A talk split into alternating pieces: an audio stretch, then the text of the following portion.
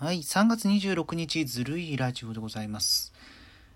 実はですね、昨日で今このラジオを収録配信しているラジオトークを使い始めて丸1年が経ちました。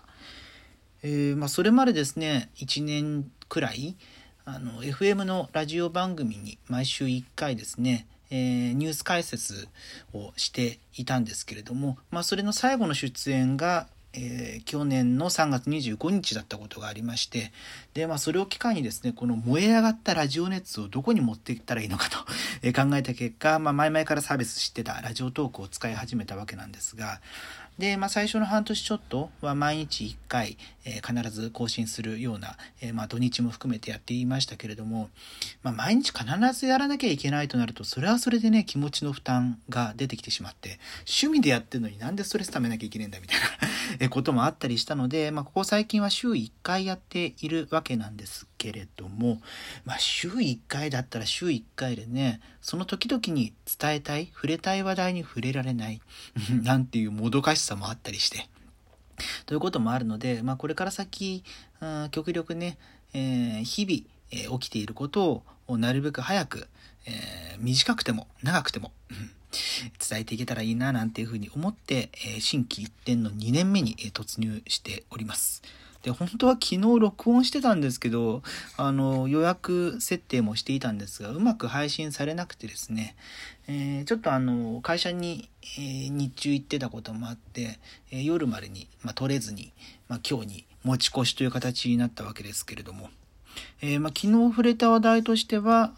朝録音していたんですけれども、聖火リレーが昨日からスタートしたという話題について触れたりしていましたね。その後ね、聖火が消えて、ランタンで別に持っていたやつを付け替えたみたいなことも報じられていましたけれどもね、ここ最近ね、春の風が強いですもんね。そういうところのリスク管理みたいなところもね、気にしなければならないっていうのが、大変なところだと思いますけれども、なんか昔はあれですよね、回路、白金回路とかああいうタイプの、白金回路っていうのはプラチナをね、触媒にして、もうあんまり文系なんで理系の知識ないですけれども、それで温めるようなああいう構造を用いて火を保っていたなんてことが、どっかで見覚えがありますけれどもね、白金回路っていうのが、そのジャンルでは今残ってる中で、一番知られているもので、ああいうね、物系って私すごい興味があって、ガジェット、回路かガジェットなのかっていうのはちょっと評価が分かれるとは思いますがで、その白金回路のあれ、そのプラチナの部分を温めるためにライターを使わなければならないんですけど、私はね、喫煙者じゃないですし、その当時10代かなんかだったんで、もともとね、タバコ吸うようなあれじゃなかったんで、ライター付きの BM っていうモデルを買って、今も家に実家に転がっていますけれどもジッポのね、油を注いで、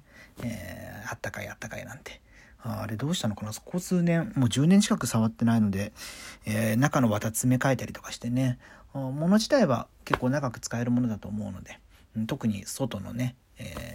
パッケージは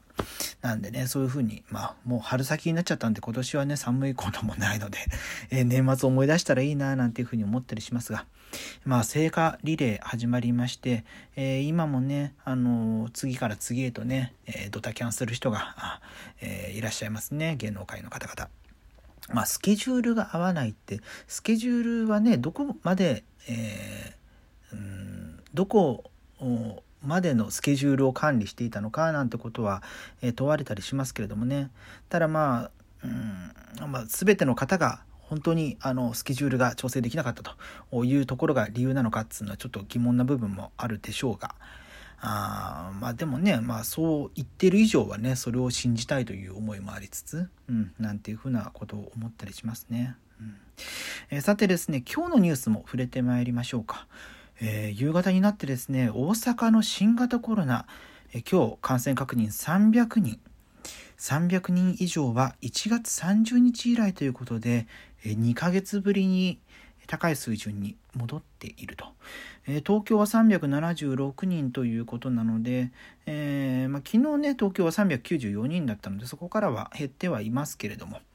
とはいえねという感じですね。で、緊急事態宣言がこの間の日曜日に終わって、月曜日から今まで通りの世の中に戻っていまして、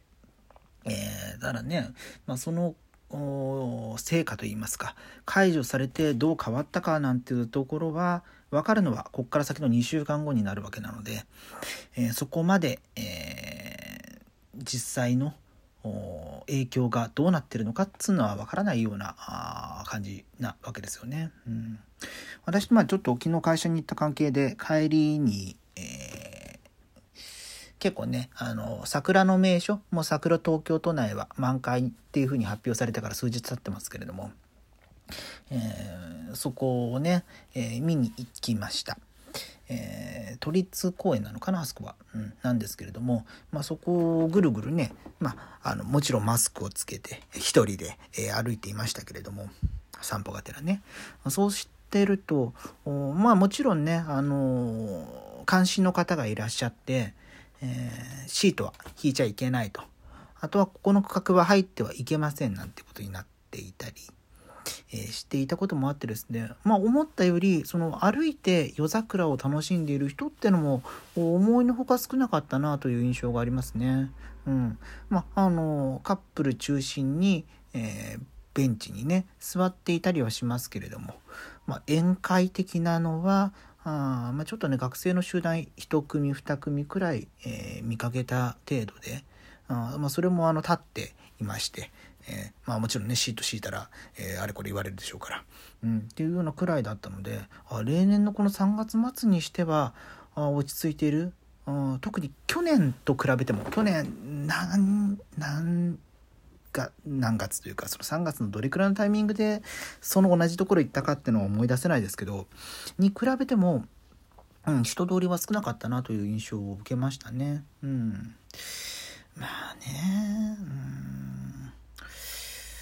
東京はね、ちょっと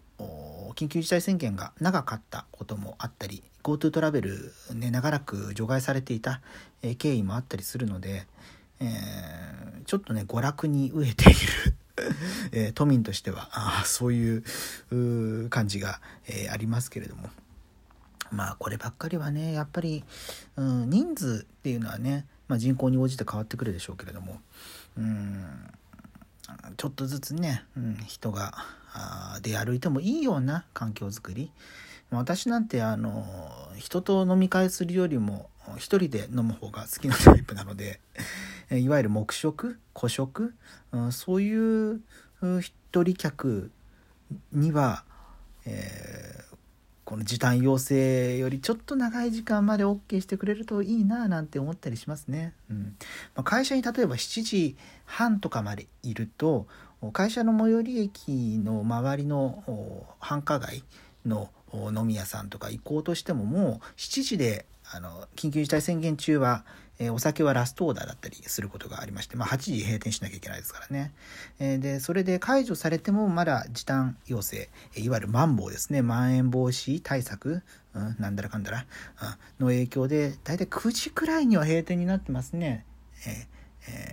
チェーン店などは、だからそうなると、ラストオーダーお酒8時とか、あんまり変わんねえじゃねえかみたい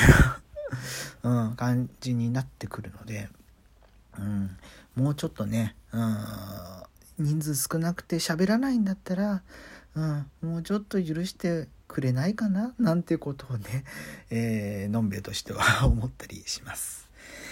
さて、今日のニュース他に向いてみますと、あとですね、さっきもう来週からね、新年度になりますけれども、新年度の予算が決まったと、参院本会議で採決、可決成立されたということですけれども、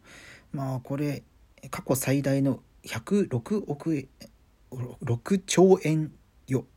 というふうになっていまして、新型コロナ対策のほか、デジタル改革や、脱炭素社会の実現に向けた事業や、不妊治療について予算とか、菅政権になってから肝入りの政策に、関する予算をドブドブとつぎ込んでいった形になりますね。ここから先、そのコロナの経済対策どうするのか、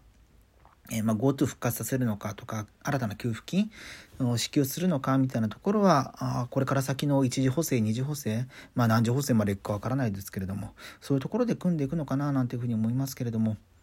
このお金がいかに人々の暮らしに影響してくるのかみたいなところをですね、実感の湧くような形で伝えていってもらいたいななんていうふうに思ったりしますね。いやー、なんか久々に、その日のニュースをね振り返ってみると、それはそれで、ノリに乗っているわけでございまして、いやね、だいぶ暖かくなってきたんで洗濯日和になってきましたね。これからね、もう4月になるわけです。そうか、今頃ですか、去年の今頃志村けんさんが入院したとか、それくらいが報じられているタイミングですよね。で、そのラジオ出るのが最後だったところからも1年間経っているので、この1年早かったななんていうふうに思う一方で、それだけね濃密な時間もあったんだななんていうふうに思ったりします。新しい生活様式なんていうふうに言い始めてから、それこそ本当に1年が経つわけなので、もうそろそろね、新しいというふうに次元措置として思うんじゃなくて、しばらくはもうこの暮らしとして、目新しいものじゃなくて、これを当たり前だというふうに思って日々気をつけて感染対策していかなければならないんだななんていうふうに思ったりします。ということで、これからまた頻繁に更新していこうと思いますので、よろしくお願いします。